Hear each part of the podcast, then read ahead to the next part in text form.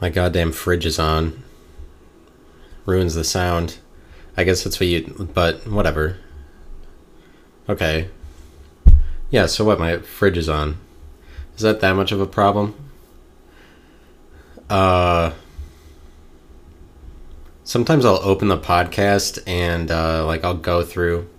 I record it, I go through and I edit it. And then when I edit it, I'm like, uh, I'm looking at the beginning of my podcast because I'm like, oh, this beginning like it kind of blows. I don't know. I didn't start it off well. I didn't. I didn't get enthusiastic enough at the beginning. I wish I had a different beginning, but like I'm not gonna re-record one. And uh, so I'm just staring at like one beginning where I can leave it the way it is, or I can just cut off like the first two words I said or something, and that's the change that I'm pondering. And then I'm trying to figure out which one I like better for a long time. And I'm like, well, you better figure it out because neither one of these is good. Neither beginning is good. I need to tell my dog to sit nicely sometimes. Because just like if he's not sitting nicely, like it's important. I just, it's important for him to know that I'm the authority. But in actuality, I guess that's the point. Or, I mean, part of it. It's whatever. You do different, it's whatever you have different uh, authority styles for being an authority. I would say, like authority is necessity as much as is a necessity as much as I would rail against it. So it's like I'd be sitting over a couple different beginnings for my podcast, which both of them sound pretty much the exact same. But I'm like, oh, which one? And then I'm like, well, you have to. That's the one thing standing in the way between me and just uh, uploading it. Um, and I'm like, oh, I don't. It's, just kind of an excuse to. I, I don't really know. Like, I can. That's a decision I have to make, even though both of them sound the same and both aren't good because it's like the intro. It's it's whatever.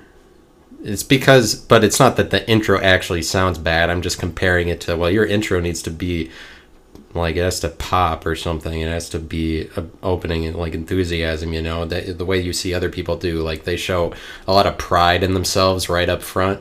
Like that's the way it's supposed to sound. You're you're supposed to have a lot of you're supposed to be very proud of it in the beginning and all the way through and at the end. And like and people get on you if you're not selling them on it or something. Or at least that's something i could think about is a critique of what it would sound like. Is like uh, people can get on you for it for you not being uh, for you not selling yourself in any given moment not just in a podcast but just in regular life like you're supposed to you're supposed to come at everything with this unbridled enthusiasm as if you're really proud of what you're doing in any given moment, as if that's real life.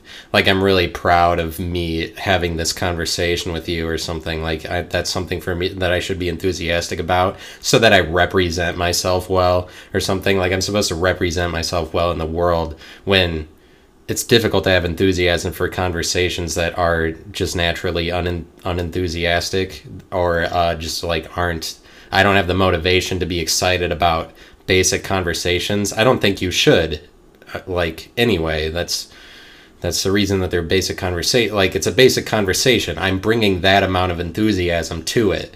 The same as like intro or outro because an intro or an outro is like the same as same as talking anyway. It's just that uh, I would. I think I have to do an intro that sounds like an intro because it's an intro. But just that we define an intro makes it so that you're like, oh, it is different from the body of it. But you, but we have these categorizers to explain like this is the intro part of it, and because it's given that title, there's something different expected out of it than just the regular message. So, but I mean, that's just like that's just my that's my typical message, but I'm going to bring the amount of enthusiasm to a basic conversation as it calls for, as basic as the conversation is. If it's small talk, then that is not something to get excited about. I'm not going to try to represent myself well in that conversation or tell you, like, what's really exciting going on in my life. The point of the conversation is to exchange boring pleasantries. There's nothing, there's no, like, how do you expect me to get more than just this monotone? For a regular conversation with you because you're not excited about it but like uh, it, it it would stem from that i would think that the other person is actually not interested in what i'm talking about. If i was going to continue to be monotone it's not like a regular conversation can't transform into something better. And but it would be your belief that the other person is not not actually interested in you that would cause you to not try to transform it into something better but that's like that's on you. It's always on you. It's on if you're not if you're being weak ass in a conversation you're just being sorry about it that's on you. Like it is you you shouldn't be sorry about yourself. You should be like every any conversation or any could be uh, a more interesting one or like you could get to know the person and realize that there's a reason for you to have a relationship with them rather than just the basic stuff because obviously it's the basic stuff. It's just like that uh, that society works that way that I have to start with this basic level where I can't really turn on the enthusiasm uh, up front like uh, may, might take me a minute. It probably just means that society needs to be more patient with me or something like that uh, because i'm more uh, off and on or something. I'd be more off and on with my levels of enthusiasm in a basic conversation. So, so like it would take a minute for me to really get to a point where i can talk to talk to a person that i'm like interested in the conversation because at the beginning the conversation is actually not interesting but it can be i guess is the point I guess that's why people talk to each other, and so that's now you know that's why people talk to each other, and that's finally you know. Finally, you know about conversations or the level of enthusiasm you're supposed to bring to a conversation. Um, you don't want to be a weak ass in a conversation. So yeah, like you don't want to be weak ass in a conversation, but and sometimes like you're the kind of person that you're just weak you're just weak ass up front no matter what. Like even not just in a basic like you're waiting for a single conversation with somebody to develop to a point where you're interested about it. Like it takes you some time to be interested in something or to build up any sort of enthusiasm. Like uh, or that kind of like the energy. It takes a minute for the energy to rev up or something. You can be that kind of person, and it doesn't just apply to a conversation. It applies to like long term friendships or something like you would be you can't even be friends with somebody up front like people that you're aiming to be friends with. And so then the people that you're trying to be friends with don't even realize that you're being friends with them until like a year in or something. Like your your relationships with people can develop the same way. I mean it's probably the case that someone someone like me i am describing a pattern that persists in lots of areas in my life. Like people are kind of consistent like that or at least they have things about them that are consistent. Not that you would be able to tell them not that you would be able to see those really about other people. You can see a consistent thing like that in yourself, but uh, and realize that it's probably reflected in other people. Like there's just people that it would take them time to rev up. Like even it would take them years to like really have the enthusiasm of being friends with people or something that they've been hanging out with for a while but like that's just like the conversation you'd have with somebody who would eventually be your friend where you take too long to even show that you're interested in the conversation is a microcosm of the kind of relationships you have, right? It's gonna that's that's just what that's just what's going on. That's just what's happening in your that's just a microcosm of your thing that you are microcosmically what you proceed to be in the world like if but uh not in all cases but like that a con- i'm just saying picture that a regular conversation you have is a picture of your entire life but uh, like how do you how do you carry about in a regular conversation? Maybe that's a microcosm for your relationships with everybody. Just like what a typical like conversation with a stranger or that you would see that as what happens in the beginning of a relationship or at the beginning of or but i guess i'm talking about if you're a whatever it's, it's you know you basically know what i'm talking about. You sort of at least know what i'm talking about. Um I just wanted to say that we we watched the term cancel culture. I feel like we're watching it evolve rapidly before our eyes, and that's kind of interesting because when cancel culture as a term first developed, and who knows how long it's really been developing. It's probably been around for like 15 years or something really unexpected like that. Like people have been using it off and on and now boom, here it is. Cancel culture. It's a term like cancel culture is the is the 2020s fake news, like fake news of 2016. Like does one of these terms have to come up and be uh be present in everybody's conversations and in our lives entirely, uh, be part of what we're doing to the extent that we can't escape it. Like uh, every time there's an election year, does it have to happen that way? Like I'm saying, this election year's cancel culture 2016 was uh, fake news, but it's interesting the way that the term evolves. Like like cancel culture, cancel culture, cancel culture. Here's the point that I'm going to tell you, and here's the point. Here's what I wanted to say. Um, cancel culture. I wanted to say what the point was. I can't wait to tell you what the reason I started talking about cancel culture was. It's going to blow your mind. It's going to be like it's going to be beyond what you even wanted to say. But who needs to hear about that? Let's let's talk about something else.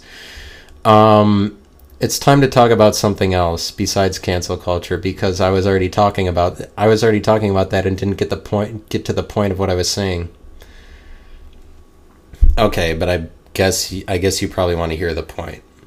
Cancel culture what I was saying was the term evolves interestingly enough. Like uh, a couple years ago, I'm I'm going to say like cancel culture as a term was around a couple years ago and it's just like, um, yes, cancel culture was around a couple years ago, and and you know that it's just like, oh, do you want me to tell the? Do you want me to tell you what the point is?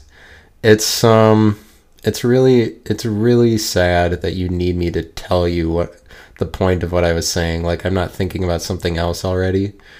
Uh, that's too bad so what am I going to do? Blame that on society? Uh, society makes me tell them what I'm thinking. They make me coherently line it up in words so that they understand the point. Like society wants a beginning, a middle, and an ending. And then uh, so that they understand what I was trying to talk about with cancel culture. I'm telling you that. So it's like sometimes I get to the middle and it honestly stresses me out that people want me just to deliver a point when it's like but it's not uh it's not a problem in society that they want me to do that but uh, I think society would also tell you that like oh you're not even you're just lying or you're just trying to have fun. Like this isn't a real person. Like society will tell me like a real person doesn't not get to the point. Then they're just fucking around. It's just like no maybe it, it just gives me anxiety to have to deliver on a story. But anyway. So I could talk about my own, just my own whatever, like word revolution, like just spit out words about nonsense about trying to think about the anxiety that it gives me to think about thinking about things or considering what anxiety makes me think about so that I don't go through with what I'm trying to say, but that the same like that I'm speaking about, not thinking about things expressively enough. You know, if I were to think expressively enough to express the expression entirely, so that the full extent of the expression was spoken, then you'd know what I was talking about. Then you'd know that. Then you'd know that the point ended. So I'm talking about cancel culture. Isn't that wild? I'm talking about cancel culture. Holy shit. Oh my god. That's fucking fascinating, isn't it? Wow. Wow, is that what you're talking about? see like it's it's like a self like oh you would like I would make fun of myself for bringing up a point so now I'm not I'm not bringing enthusiasm enough and I'm not representing myself well I'm not representing myself the way that I'm supposed to like I guess I just don't have the level of pride in myself enthusiasm to bring to this conversation that I'm this one-sided this conversation that I'm having so um, no, and then you'll tell me that this isn't even a person. That's just like you're just fucking around or whatever. But uh, that's not something you blame on society. Do you see how I just like uh, cycled back through the same whatever? At least that's just the place. That's the place my mind is in right now. It's just like just like rotating back through the same phrases over and over again, not even getting to the point. Just like uh, why does it do that? It's like a Ferris wheel. It's fascinating. Uh, but is it? No, it's not. Oh, I'm fascinating. No, I told you. I mean, that's me representing myself well. I just told you genuinely that I thought I was fascinating. That came out of my mouth. Um, but this is as this is as self indulgent as it gets. Um, so I'm so I apologize for that. Uh, but aren't I fascinating? Um, but uh, but obviously, but uh, obviously I am. It's just like so fascinating. It's like so so so fascinating. Anybody that would anybody that would even pretend that they weren't like stuck on it that way does is actually has problems with narcissism. I'm telling you that right now. Like don't tell me I'm not narcissistic. Like I if I dwell on that like oh I'm self-indulgent. D d d d d I keep being self-indulgent. That's what I am. Ha ha ha. I'm self-indulgent. At least I am that for a moment. I'm going to be self-indulgent as long as it passes through my brain so that I can talk about the idea. I mean, it's just an idea, but the idea is just a feeling, and I'm communicating the feeling. I'm just communicating the feeling of being self indulgent or like whatever, trying to represent myself well or something, like having the right level of enthusiasm to bring to the conversation. So it's all connected in some way. But uh, it's just that I was more interested in what I was talking about before. But that's what I was gravitating towards naturally in my brain because that's the place that my brain is.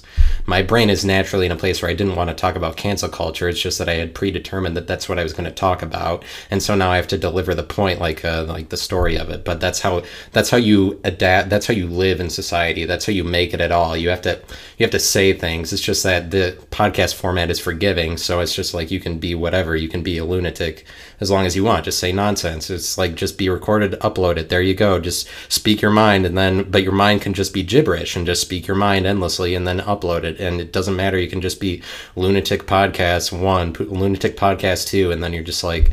Uh, but as long as it's you recording aimless conversation, stream of consciousness out of your fucking brain doesn't uh, it's not who's going to be any the wiser. It's just like people could think that you were trying to develop it that way because people fill in the gaps wherever they want as long as they're trying to understand you to be a person. Because if they give you the credit to be a person they'll be like well that did come out of a person. So it had to be it wasn't just like a gibberish person but like they can also write you off and say that no you were like you were not that for whatever reason because you're too this way, too this way, too this way, whatever. It's not like, but whatever but uh, but uh, it's just like oh, he's like too caffeinated or what? He's on LSD or something like.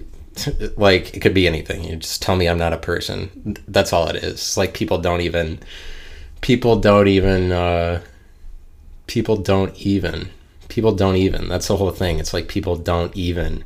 Okay but cancel culture uh it's currently we're currently discussing cancel culture. Like i was watching ben shapiro and he was saying that well he's talking about cancel culture the way that we're using the term now which is to describe people that in, which is to describe like the canceling of people via sjw types on twitter and that kind of thing and it's like the more that i get into the story of it the more that i think that like I'm upset more that I think that I'm being too loud or I get paranoid about my neighbors, honestly. And that's always been the case. That's always been the case every episode. Every time I just get more into predetermined story, I get more paranoid. What is the reason what's the reason for that? I'm just telling you the God's honest truth. I get more paranoid the more that I and then I'm gonna and then I'll listen to this later and I'll probably edit out anything that's interesting about it, like like anything that was interesting, where I was just saying uh, unnecessary things about me being too paranoid for like starting a story. It's like if I start if I go into the predetermined part of it, it's like I don't.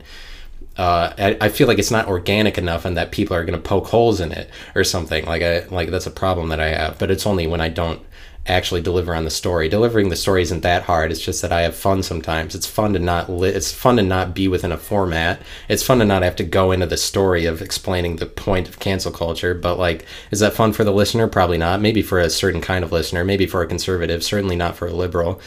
A conservative likes to be imaginative or probably likes to hear about other people's imaginations, but a liberal does doesn't really. A liberal doesn't really live in imagination, but that's because they're happier, I would say. Like a liberal is happier because you're like uh, like a liberal is happier. I'd say that a conservative fundamentally does not want to enter into happiness because happiness is too easy. Because happiness is like that's when things become too simplified and like conservatives would conservatives would rather live in their own imaginations. But I'm going to do an episode about liberals conservatives. I'll explain I'll explain what I mean in that episode. But like uh, but okay, so Ben Shapiro is talking about a certain person, kind of person that's getting canceled. Like, uh, there's this woman that had cornrows. That there's a woman that had cornrows that got canceled by cancel culture, quote unquote. At least that's what Ben Shapiro was applying the term to. Like she got canceled, but there's people that because she she worked somewhere, she had a business, and it's like the SJWs SJWs were pretty much like canceling her business, or at least her as the figurehead of the business or whatever. But anyways, I say that to explain that the term cancel culture is applied to like SJWs on Twitter that are canceling conservatives, but not not just conservatives, but anybody that is offending them. Like anybody that's getting offended is just getting taken down on Twitter. Like it's like we're applying the word cancel culture just to describe anybody that gets attacked vociferously on Twitter interestingly enough, because like cancel culture, at least we're watching the term evolve really rapidly in front of our eyes because I feel like not that long ago, cancel culture was, at least when it was first coming up to gain popularity across society, it, uh, at least when it first was coming up and gaining popularity in society, here's what it did. And um, here's what it did. Here's what it did. And here's what it did See, I'm about to I'm about to lose it. I'm like a I'm like teetering on the tracks like a roller coaster or something, and I'm about to it's about to go way off the for it's gonna it's, it's about to go way off the tracks or whatever. It's about to shoot off into space. Like uh, like it's not tethered down. Like my brain is not tethered down. I don't want to I don't want it to be tethered down, but it is tethered down anytime you're taking the time to explain a story to relate yourself. So and so you're like, either you listen to all that or you're like, God, I can't even shut the fuck up. And then you cut out after two minutes. So that's that's one of the two. Anyway, like what whatever.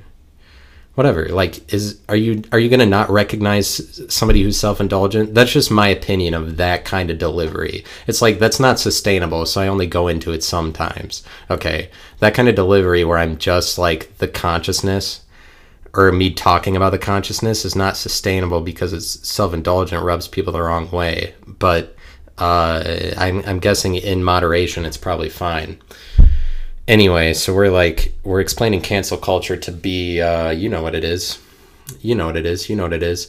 But uh, you don't exactly know what it is. I'm trying to add an opinion to it. But like we use it so widespread the term is so ubiquitous that we apply it just to anybody who's getting taken down on Twitter or getting a lot of hate on Twitter when like that's not I feel like that's not really accurate uh, applying of the term, especially because when it was first gaining popularity, it was just meant to describe people in entertainment. Like we were using cancel culture to describe YouTube personalities that got canceled overnight because because of something they said, which is like, yeah, they got taken down by Twitter too. They like every all the canceling pretty much does happen through Twitter pretty much like all the cancel culture canceling does happen through Twitter. Like that's pretty much every time that we're applying it, we are talking about somebody who's getting a lot of Twitter hate. But it's like it's evolved just to describe anybody who's getting lots of Twitter hate when it used to actually describe more of canceling things. Like we would like a bunch of people would gang up to cancel a YouTube personality that all of a sudden they decided they didn't like for some really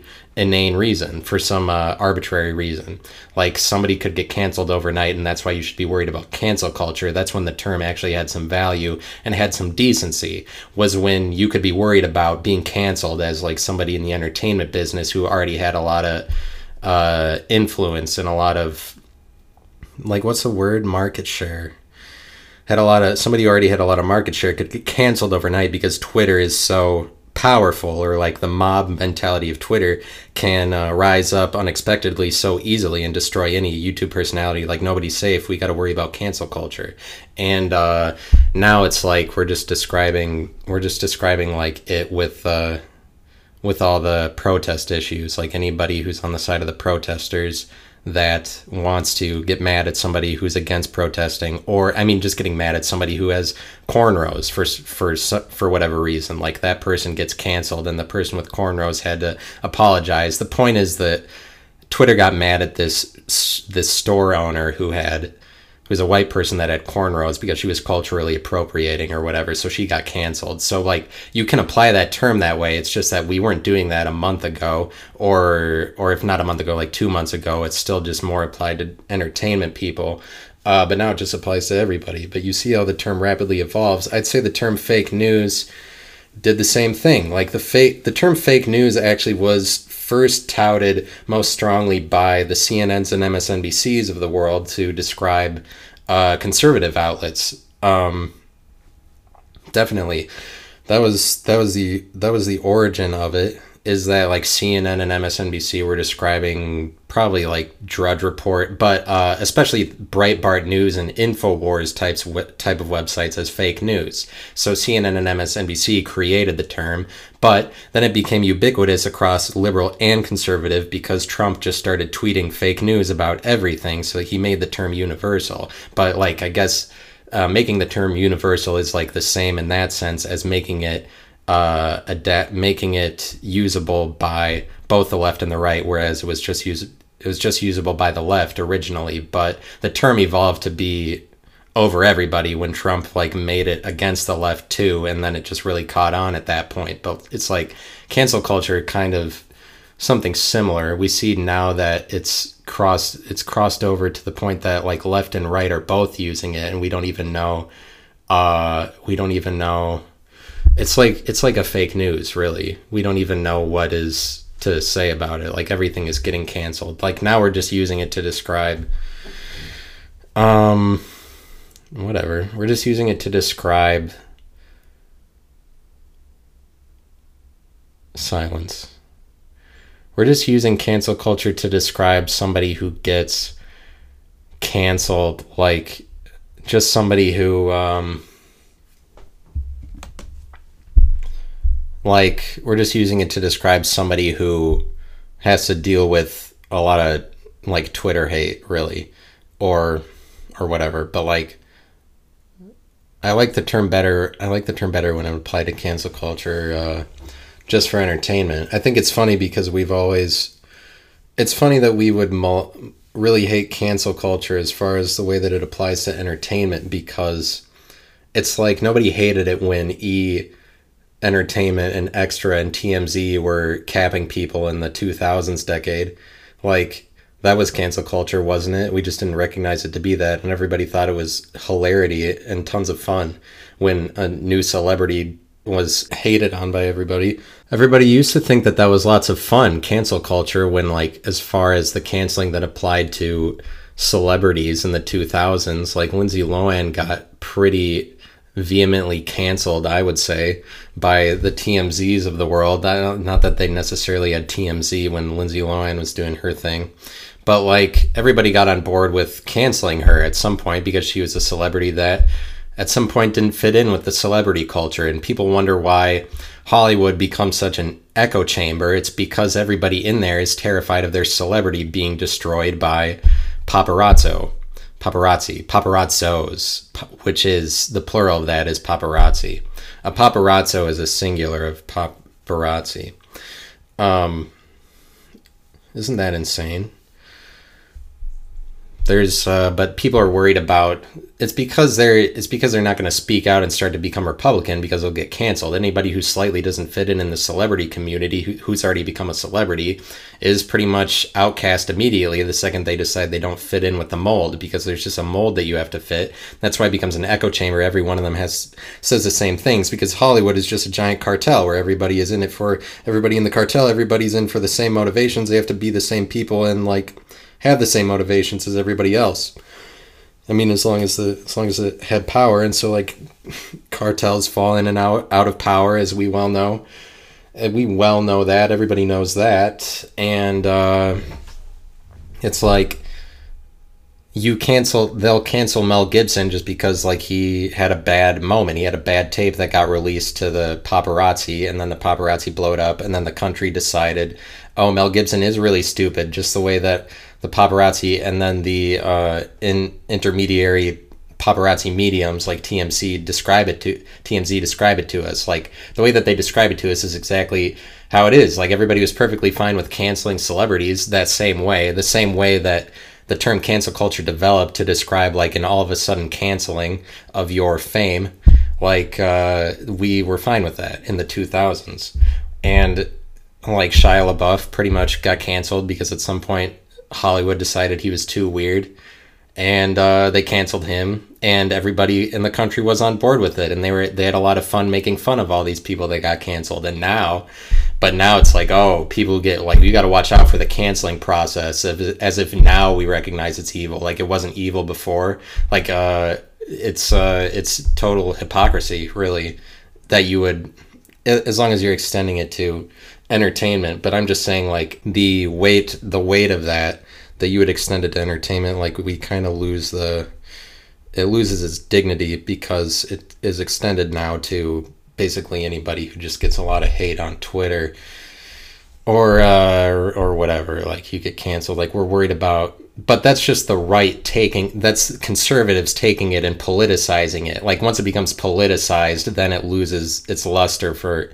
for what it was, and so it's kind of like the term will be destroyed. We don't really have to worry about the term will be destroyed, but it also doesn't have any value. We've destroyed it by making it valueless because it applies to everything. Same as fake news. We eventually destroyed it because we realized it applied to everything because all the news is fake, really. It's fake to some extent. It's fake, uh, like news on the left is fake according to the right, and news on the right is fake according to the left. So all of the news is fake. And those are those are the two agendas that any news outlet is appealing to as long as it exists because it to make money, it has to slightly appeal to one of the two, or if it doesn't at the beginning, it does trend toward that over time so that it's discovered which way they're leaning. Like all the news organizations do lean one of the ways, and then so they are fake to the to the agenda that they don't lean towards and so all news is fake and at some point we realized that fake news applied to everything we made it ubiquitous and then we shed the term basically or at least it's not in main conversation but it's just that some terms have a lifespan that way where they have a giant where they have a giant boom, like they have a giant atomic bomb type of boom that it uh,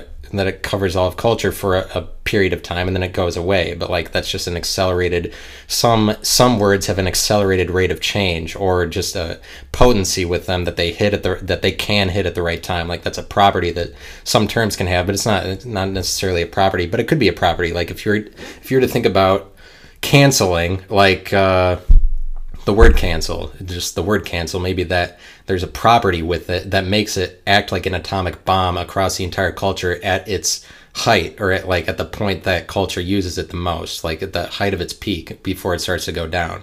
Uh, if you were to look at every word as having a lifespan where it peaks at some point, uh, which maybe. Maybe. So then it'd be interesting to think about popularity that is kind of just about peaking at some point.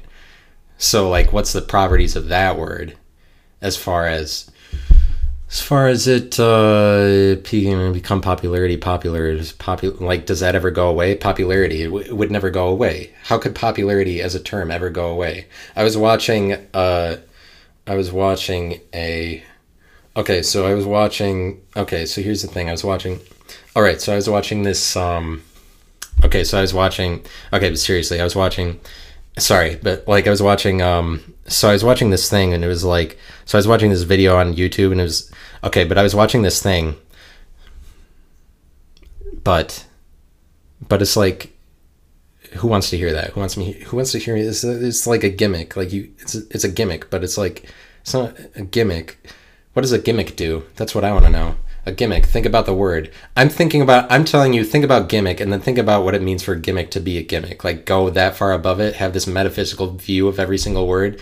Like, especially if you do that with the word consider. Consider what it means to consider something. Like consider consideration. Consider meditating on something or letting an idea expand in front of you. Consider dwelling on something. Consider consideration. Wasn't consider it. Consider what it means to think about considering it. Like that you would consider it. Like consider consideration. How do you consider or if you don't like think of you're a person that doesn't intersect with consideration at all then you're like you're alex jones you don't consider anything. You're alex jones then you don't consider anything. Like he doesn't consider a fucking thing. That's his whole that's the reason everybody is so afraid of him especially on the left. They're like oh my god somebody who doesn't consider things? Holy shit that's not an acceptable person in society. Everybody has to intersect with consideration to some extent. We're really worried about we're we're really worried about what he what he doesn't find to be useful in his conversation. Like he doesn't speak himself th- through consideration of any kind. Like that characteristic can't be found in him. And so uh, the media is terrified because they don't recognize that to be a real person. They're horrified. They're afraid of Alex Jones. Like like as if he's not a real person. As if Alex Jones isn't a real person just because he doesn't intersect with consideration. But seriously, he doesn't consider it a thing. Like he doesn't consider any the weight of his words or the impact of like what he's saying. He doesn't care about how it's connected. He's just throwing it out there. He doesn't consider doesn't consider a thing. Like that's that's all it is. I'm not saying pro or against. Like anyway, so society worries about people that they don't understand also society worries about people that don't don't check all the boxes that they need to. Like you have to have this level of consideration with the words that you're saying. Like they're terrified. The left is terrified with alex jones because he's not like he's taking no time to think about what you're supposed to say. Like he's not considerate. Oh my god. He's inconsiderate. Holy shit. Like oh fuck. He's the worst kind of person possible. Like that's an absolute evil to them. Like an alex jones would hit a, an absolute evil box to them because they're like they probably really want you to consider like consideration is probably a fundamental part of the liberal ideology so that you consider everything before you talk. Like you have to consider you have to think about it you have to be considerate. You can't just talk because just talking like you don't want to act like you have an opinion. Like it's a liberal ideology to say that you have to dwell before you before you say whatever it is that you're going to say. And uh definitely definitely definitely definitely definitely liberal ideology i mean that's just like you just get into liberal ideology I mean, just like the liberals and the conservatives and the liberals and the, like do you ever hear ben shapiro talk? Do you ever hear that guy talk? Isn't that interesting? He's uh isn't that interesting the way that he talks like of course he talks really fast and that's like just what he already does. So that's like that's just like biologically that's biologically what he does. Like you ever hear joe rogan talk incessantly just about biology? Like that's just a buzzword that he can't escape from. Like well it comes down to your biology. Like well if you look at it it's just your biology. Like that's how he views life. That's how he filters life joe rogan. He like filters it through biology like it has to be bi- biological or whatever uh, sometimes to the extent that you don't even know like it just sounds really general coming out of his mouth like he just repeats it over because it became rhetoric to him. But like but like even to the point that it is like rhetoric and he has the same intention behind using biology as he did every other time he used biology so that's why it became rhetorical. Him talking about biology like biology he just talks he's like every conversation he has like especially with people that are like more intelligent with him which it's not like there are a lot of the people that he has on that are more intelligent than him but there's some person that's like like ben goertzel who's like uh whatever he is. He's one of the leaders of in AI development. He leads an AI development team. He's one of the leaders in the world. This Ben Gorsel, Goertzel guy that he had on, who's like a who's just a genius in a lot of areas and like a genius in cryptocurrency and that kind of thing. Like he was trying to argue a point that he disagreed with Ben Goertzel. He was Joe Rogan was, and he was like going back to well, your biology it's because your biology it tells you this and this and this. Like he was joe rogan's really adamant about it but that's just because it's his worldview you know? He can't escape from it. Like it doesn't when he hears something that slightly contra- contradicts it he's gonna have to he's gonna be confused about it. But like why would joe rogan have any reason to believe that his worldview wasn't the best one or at least one of the best seeing as that he got money tons of money and fame just by recording himself for 10 years in a row like his opinions. Like he would think that his opinion was one of the higher ones. Like he would have more reason to defend his opinion like, the more popularity that you got because your popularity would reflect that you were saying truthful things. So it's like uh so popularity but popularity. Did you hear my did you hear what i said? Did you hear everything that i said? Did you hear that? Did you understand what i said? Did you hear what i said? So i have about 30 points that i need to finish up on let me th- let me think what the fuck I was talking about before this. Um no, okay. So I watched I was talking about popularity. I was talking about popularity. This is one of the points I didn't follow up on.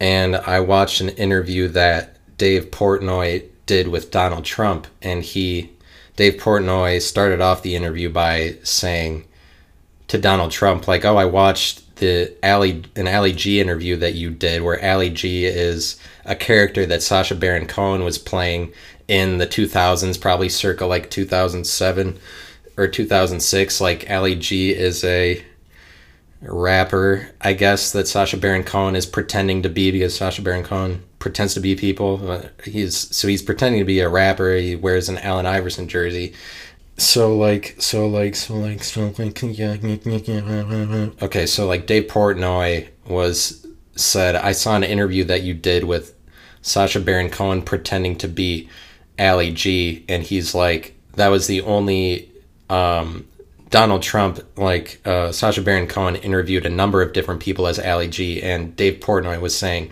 Donald Trump, you were the only one that saw through the interview, saw that sacha Baron Cohen was being fake. Like, and Donald Trump saw through it right away. And so then I went and watched the video of the interview, which is also on YouTube, which is nice about YouTube because everything that anybody refers to is a video that you can watch. Interestingly enough, and that's what entertainment is being built on is that every everything is a video that you can watch. And so when somebody comments on it, you can go and watch the video. And that's the importance of commenting on it is that all of it is available, like what you would comment on. And so then we have people building their entire careers about just commenting on a video or commenting about a conversation they had with somebody who commented on a video. Like they can comment on this is the conversation I had with this person, reflecting on the conversation about when we conversed about this YouTube video. It's just like endless smear, spiral, fractal, endless like commenting, pontificating on previous pontifications of people. Like people build entire YouTube channels around this or build entire podcasts around just uh,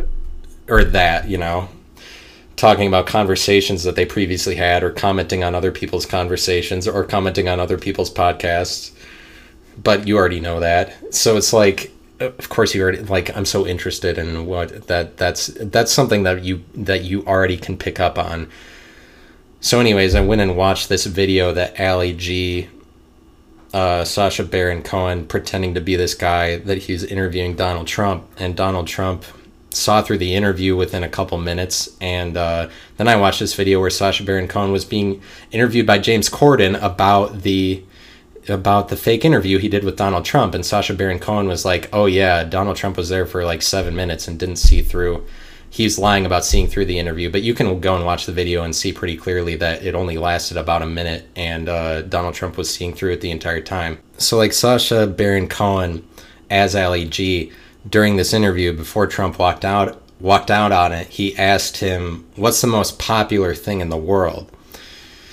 And Donald Trump said, "Music." So, like that's that's something I have to think about. Like is music really the most popular thing in the world? Like is that right? Because you don't you don't write that off. That's actually like that's an answer you have to think about. Is it really music? Music he that's what he said. Music is the most popular thing in the world and like the comments underneath it were like oh that was a really good that was a really good response and then the replies to the comments were like the replies to the comment that that was a good response was like, "Oh, it's it's it's a good response because it's not a necessity to have music. Like food is a necessity, uh, but music isn't, but is still with like current to everybody. Everybody wants music, and it's still, but it's still a hobby." Um, so I thought that was interesting. So as long as I was talking about popularity, but before I was talking about popularity, I was like, so this is like dream within a dream within a dream, kind of like Inception was. I was talking about popularity within a dream, and that was within the dream of uh, something about cancel culture, probably like. Um, but what the fuck? Like I, I have to try to just get back around to it, or let my let myself revolve back around to what I was originally saying, rather than that I have to try to remember what it was that I was saying. Because the point I'm making is just that cancel culture is. Uh, Uh, like, like what the hell? I wish I knew what I was originally saying.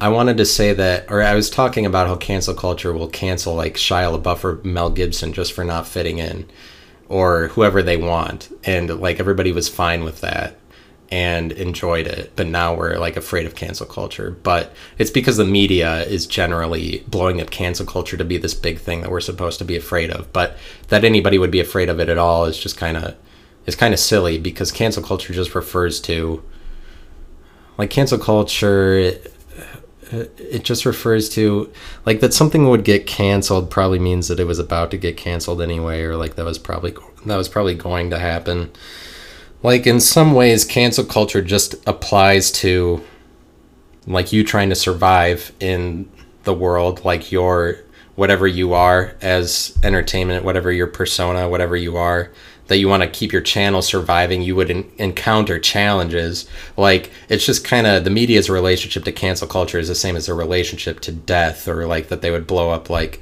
random incidents of homicide or anything like that. They're that they're afraid of horrible things that happen. You know, it's just the same as like the media being afraid of because if somebody gets canceled, that is the same as them dying. Like Ellen DeGeneres is basically being canceled just because uh, enough information came out that she's like really mean and she wants to cancel her show as a result of all the pressure that she's gotten. So she's like, her show is canceled. That's a result of cancel culture, I would say.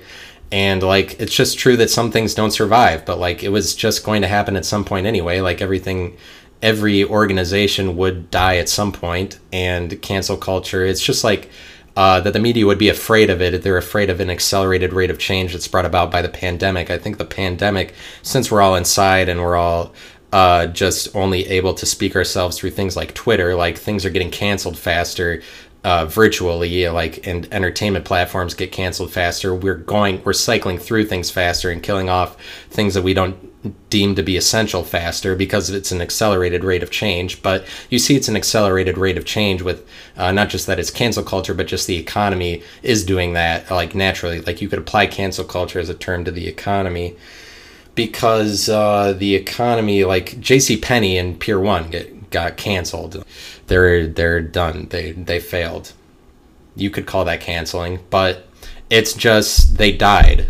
They they died, and a lot of the a lot of the entertainment that's getting canceled. It's not like they can't revive themselves as something else. It's just that the current situation calls for calls for you to be something else than what you are. Like like as long as the current situation kills you off, that means that you weren't relevant to the current situation and you will have to reinvent yourself if you're somebody in entertainment or if you're a corporation or you like whatever you were is being killed off because the time doesn't allow for it because you have to be adaptable to this situation. It's very in a lot of senses it's very difficult to be adaptable to this situation. So like uh, so you have to have a kind of company or platform or identity or whatever like going forward as long as you want to survive you have to have a company or or YouTube channel that is able to adapt to lots of situations if you want to survive, if you don't want to get canceled. It's just like things get canceled, but we might make a bigger deal of it now because it's an, because we notice that it's an accelerated rate of change of canceling and it is that because it's a situation like a pandemic, but in the same way that war is an accelerated rate of change, but like it's not obviously it's not as bad as war.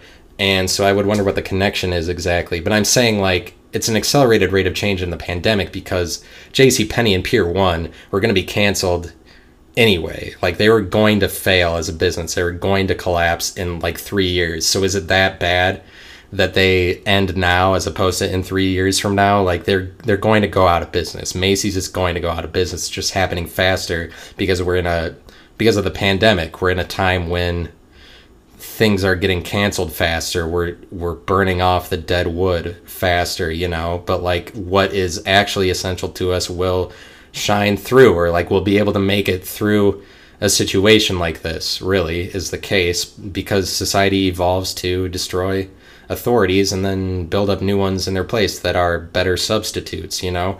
And so it doesn't matter that J.C. Penney's got it failed, went bankrupt. Like they were going to go bankrupt in a few years. We were already trending that way with retail. It's like retail was in the has been in the middle of a cancel culture for like 20 years, and uh, it's just not. You don't see it as that It's like it's any retailer is being canceled because the the rate at which they're being canceled isn't very fast. It's slowly developing over the past 20 years. All these retailers are going out of business, but it's like a boom for all of them going out of business when in a time like a pandemic because it's an accelerated rate of change of us uh, canceling shit or even canceling YouTube channels or just that like things are evolving faster the same way they would in a war. But like a war is an accelerated rate of change because wartime calls for all these new technologies to be developed that come to the forefront as new ways of dealing with like a war.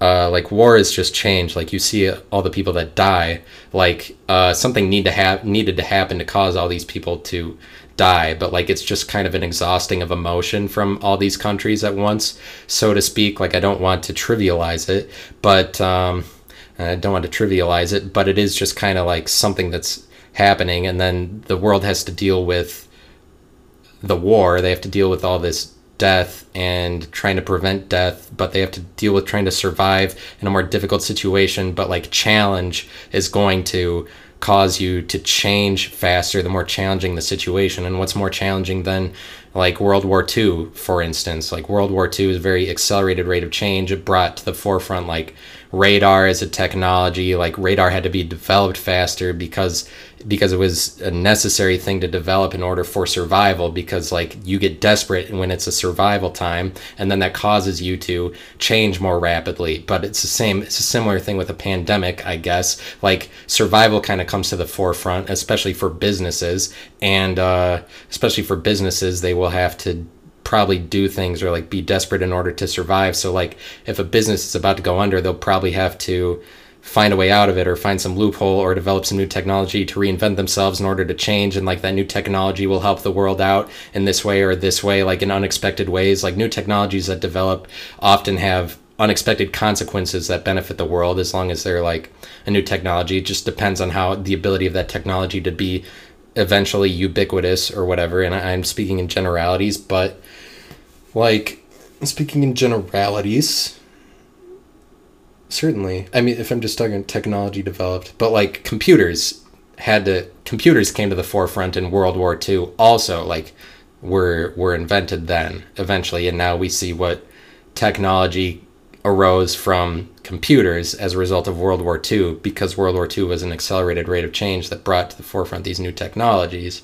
And it's like the pandemic is doing that too. It's just that we have we come up with a term like cancel culture to describe how we're afraid of death sort of. Like it's kind of a it's kind of like a term like covid that we can uh, use to blame stuff on. We're just like covid uh, that's a reason for not going out or for not opening up businesses or or whatever. Or it's just something to blame or like that we can relate it to Trump and blame Trump for it. Like Trump is like someone you like Trump is like someone you blame like the same way like I'm saying Trump cancel culture and uh and COVID, all of those are terms that you just blame let blame your fear of dying on. Like they're just terms that you uh, but like we come up with cancel culture to describe the things that are dying in a time of accelerated rate of change when that's just a natural progression of things like people like people corporations survive but like have to survive or or not survive you have to survive it's it's survival survival comes to the forefront in the time of a pandemic. And so things get canceled like and not just survival physically but like of a corporation that it doesn't get destroyed economically. Because economically is like a is is analogous to physical life and death in some ways like in the life and death of a business because they have to they have to get money in order to survive. So it's just interesting to think about then that like the money that you need or like um, the relationship of money to a business and how that's like the relationship of uh, people to like how people survive and uh, how that's analogous to how businesses survive and then what you need to do in order to survive as a person and how that's analogous to how what a business needs to do to survive which is that they need to get money and a person needs to drink water and sleep or whatever. They need to they need to survive anyway it doesn't like forget about that analogy. Just understand that central to what i'm saying the central point that i'm making is that you it's more desperate times in a pandemic especially for businesses and for people and that causes things to get destroyed. It's not like you should be worried about cancel culture. And for cancel culture as it applies to entertainment it's greatly diminishing some people's personas or like causing them to reinvent themselves in some cases or in some cases totally canceling people. But like canceling that just has to happen. Like society has to get rid of authorities that aren't essential. And it's like so that's that's the point that I was making because I was watching Ben Shapiro and he said that he was applying cancel culture the way that he was applying it and so it's like it's it dismays me. That like just you get the e like think about e entertainment and all that shit in the 2000s that's the whole point of this episode okay? That's what's interesting about what's i'm saying to myself. That's what's interesting about it is like cancel culture was we piss on Shia LaBeouf because Hollywood decided he didn't fit in one day. And so we canceled the fuck out of him. Like to the point that he's him as a celebrity, as a person, like he should be embarrassed about who he is. But the same with same with Lindsay Lohan, but like that's just a that's just a greedy, consuming, awful like trait that that was prevalent in society and is still prevalent in society. It's just like that's the whole thing. It's just like the E Entertainment, the extra and the TMZ, the Lindsay Lohan, the TMZ and the Lindsay Lohan and the extra and the Shia LaBeouf and the Mel Gibson and the TMZ and the way that they would cancel people and because Hollywood Hollywood was totally on board with the cancellation of those people, they're like, oh well, they fell off the wagon. It's not like Hollywood cared; they just kept chugging chugging right along.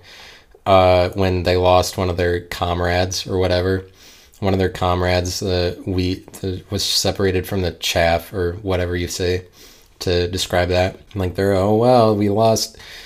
We lost Lindsay Lohan from our cartel because the country decided that they wanted to hate her one day. Like, Lindsay Lohan, I guess we decided that we don't like like think about what we do to a Lindsay Lohan in terms of our country canceling them and how little remorse we have for it. Uh, when it's like, oh, her life was destroyed because she because we thought she was an idiot for getting addicted to drugs because we had no forgiveness for that kind of thing. We're like, oh, we're just the country decided that her behavior was disgusting because because she had probably had a she had a really difficult childhood and then got hooked on drugs at some point. And then we shit on her for doing that. And nobody gave a fuck about shitting on her. Isn't that interesting? But now we're like oh shit for some for something getting canceled isn't that horrible? That cancel culture demonized somebody and destroyed them. It's interesting that we're all moral about it now is what i'm is what i'm saying especially when you compare it to because that's what that's the equivalent expression of the same thing 10 years ago. It is because what el- what else would have been cancel culture 10 years ago? There wasn't like there is no there wasn't a situation that called for the cancellation of a lot of things, but if there was one, it was like Hollywood trying to figure out who should be canceled and TMZ profiting off of it, profiting off of like everybody in Hollywood was probably afraid was probably terrified that they were going to be the next news story and that their career was going to end. Like that's why everybody in there has to be on the same page. Like it has to say all the right things because like the second Mel Gibson is known to be slightly a Republican is basically at the point that they're allowed to be totally demonized. Like if you're slightly Republican, Mel Gibson's out of the picture, or just if you don't fit in. Like uh, who else? Like like Charlie Sheen. Ch- Charlie Sheen just didn't fit in. Like he sounded weird and everybody in the country's like, "Oh, that guy's a bullshit," or "Fuck him, we're canceling him. No longer a celebrity. He's an idiot." Like Justin Bieber, same thing basically. Uh, it's just a like, I would say like the generation above mine is a big reason for that. I would say for that entire climate of the E Entertainment Extra TMZ because they need to watch because what are they going to do besides like watch TV and uh, consume the destruction of people in Hollywood? Like whatever generation is above mine, whether you'd call that Gen X or baby boomer, like of course they love the destruction of this through the TMZs. They consume they're the ones that can consume that the most and love the destruction of people who are like millennials really. They they don't like people who have talent, like Shia LaBeouf or Lindsay Lohan or Justin Bieber. They don't like people who have lots of talent that are millennials because people who have talent, according to baby boomers and Gen X, are supposed to be from their generation. And so they have all these people in their generation that are producers of like because they just control they control that or whatever they control the medium that are, all these people in their generation that are producers of intermediary paparazzi networks like uh, that all those people generally speaking are gener- generation x probably or something like that. And they uh, really get on try to get everybody on the bandwagon to destroy young and talented people because if you are a negatively aspiring and thinking person of an older generation, you're going to get pissed at the youth. And the result of that is we see the careers of people who are really talented in Hollywood get destroyed, or at least some of them, because they like to, old people that are pissed off at the young like to feed off the youth as much as they can, or destroy it, or just take advantage of it. And like that's that's what you see with a that's what you see with a uh, cancel culture in the 2000s with like a TMZ I know the TMZ arose later at some point. Also, like TMZ now, they're just a politically charged it's just a politically charged endeavor interestingly enough. Like i saw i knew that the term karen had died when tmz had gotten a hold of it to describe somebody who wasn't wearing a mask as a karen. And then okay so you destroyed karen because you made it a politically charged term when people used to have fun with it. And the fun died when you made it political. So i guess if you want to kill a term just make it totally just try to make it political because just try to make it political because then the other side like they're going to be like oh she's a karen for not wearing a mask but then uh like she's a karen for not wearing a mask. That's not that's not the point of it.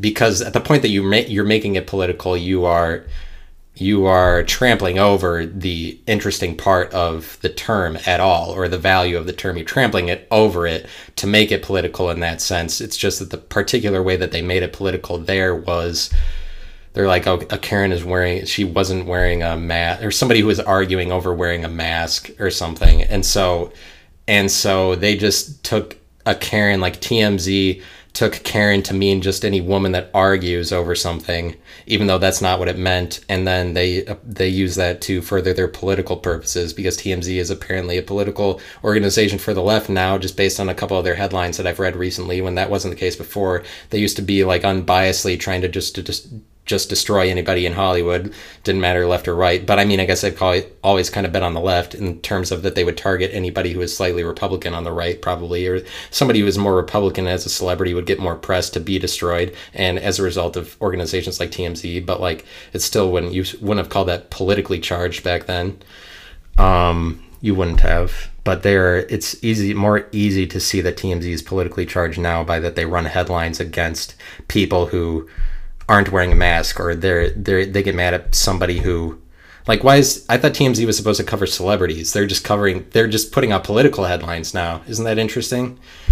Uh, they're just putting out political headlines. It doesn't have anything to do with celebrities because there's no reason because nobody's going to read a headline about a celebrity because nobody cares about celebrities or what like Hollywood celebrities.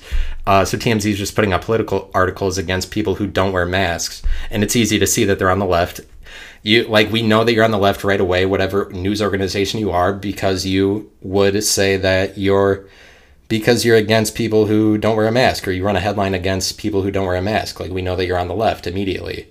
Um so so like yeah like fuck you lindsay lohan. Fuck you shia labeouf because you don't because you don't fit in with hollywood and also we don't like your we don't like your talent like you're too uh you're too um or whatever, like Miley Cyrus, sort of the same thing.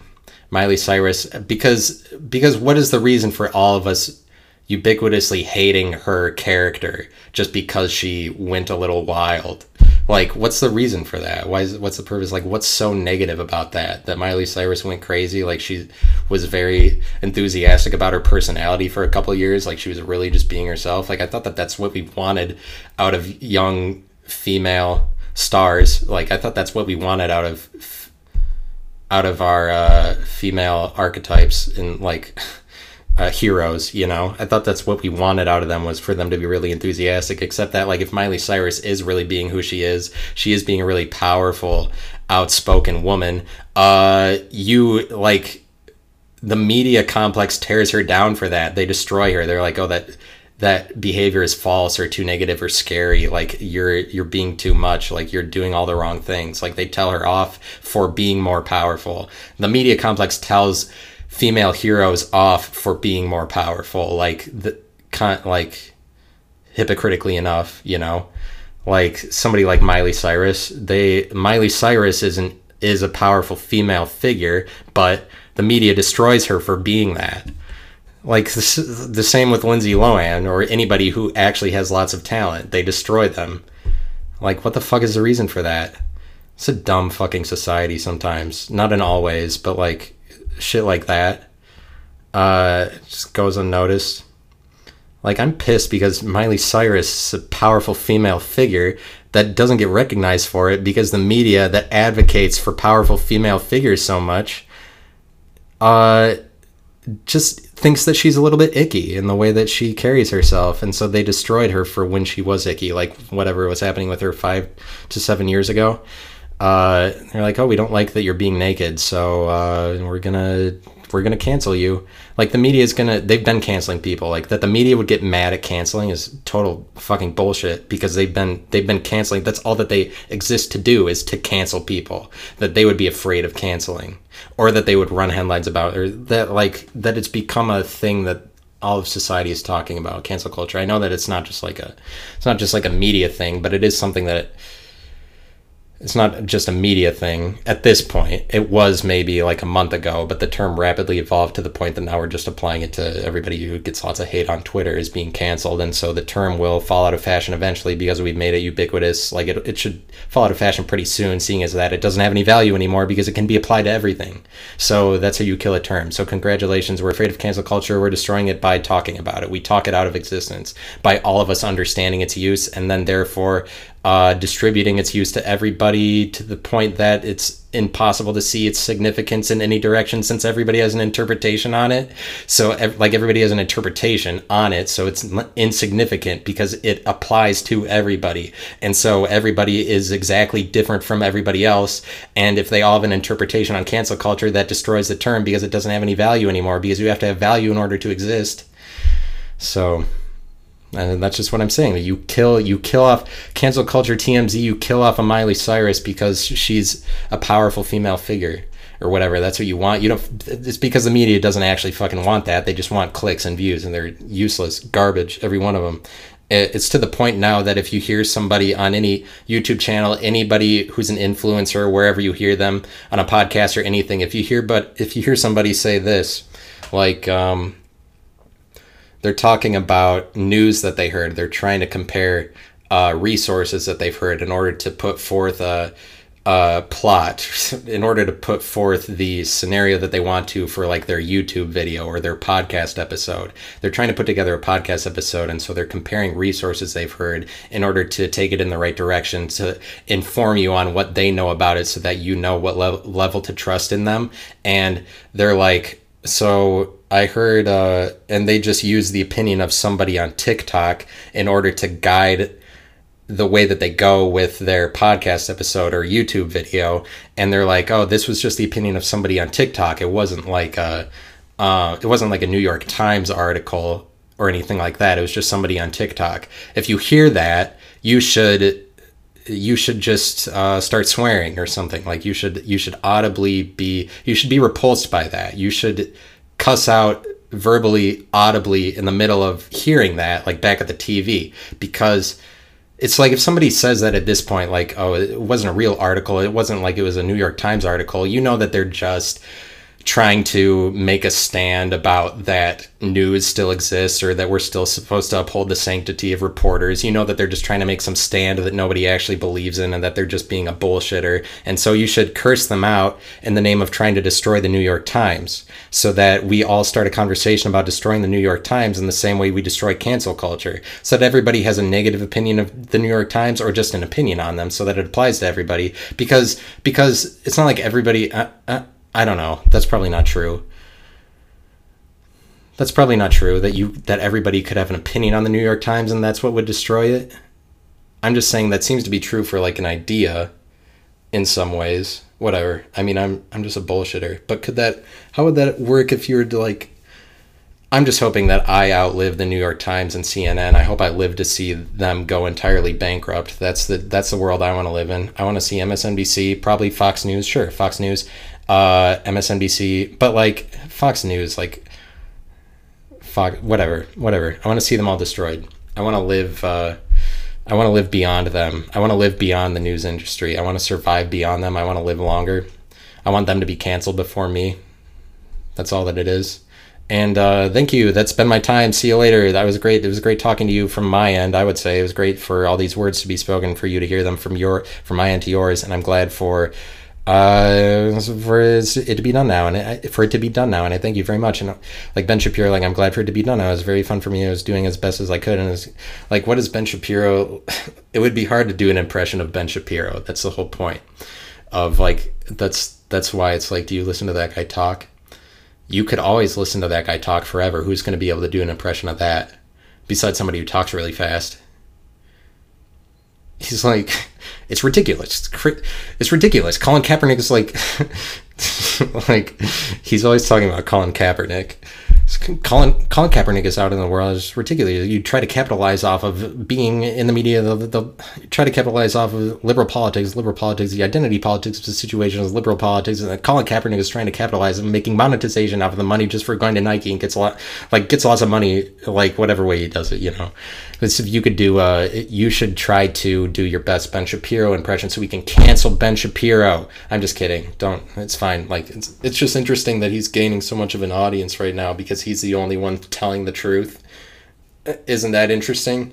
He's like the only one really saying what's on people's minds, so he's getting a lot of he's getting a big audience. But um, yeah, that's been my time. I thank you for this. It was really great. You're a great audience. I'm glad for you listening to me.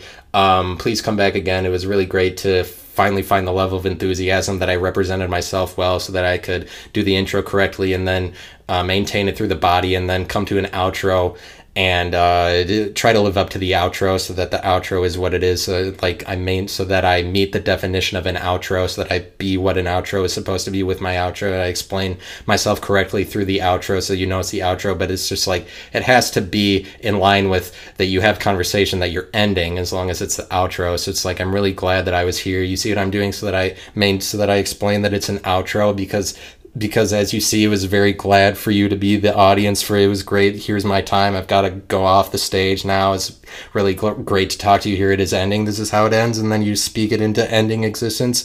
Not just that it's uh, that you try to live up to an outro, but you do actually end it. Which is the point of an outro. It is actually the end of the podcast. But as long as it's the outro, then it just doesn't have to be. Uh, can be a long one. It's like how about how about we have different interpretations on an outro? Like how about the outro is just the entire thing? How about uh, the outro is just the entire thing? Why do we not live by those standards? Like the beginning is an outro, you outro the entire way. I guess that's what a crescendo is, or uh, whatever the opposite of crescendo like you just outro the entire way or intro the entire way. It's not like life doesn't need that too. Like life needs you to intro your whole way. What if you live that way? What if that's how you converse with people? What if you're nothing but a walking intro? You should really look at yourself. You should take a step outside of yourself metaphysically so you can look outside of yourself to see yourself to see if you're just a walking intro. But maybe you can figure that out by understanding if like your conversation with somebody appears as just a walking intro so that if that's a microcosm of all your relationships in life.